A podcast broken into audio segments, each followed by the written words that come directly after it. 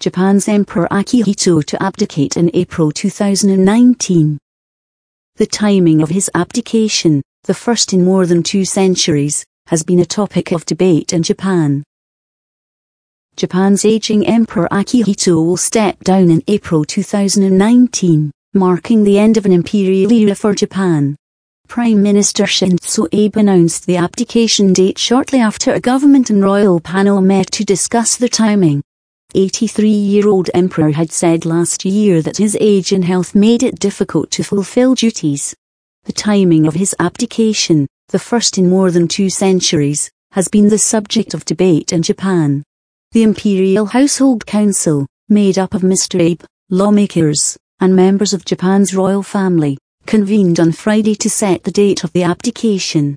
Mr. Abe later met reporters briefly to announce that they had decided the emperor would step down on the 30th of April 2019.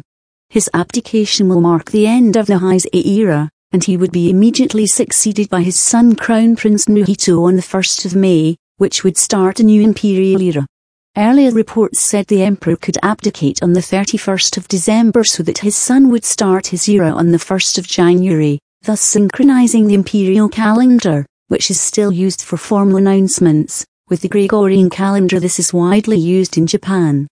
But that proposal was reportedly rejected by the royal household as ceremonies to mark the succession would then clash with year-end and New Year royal events, reported Kyodo News Agency citing government sources.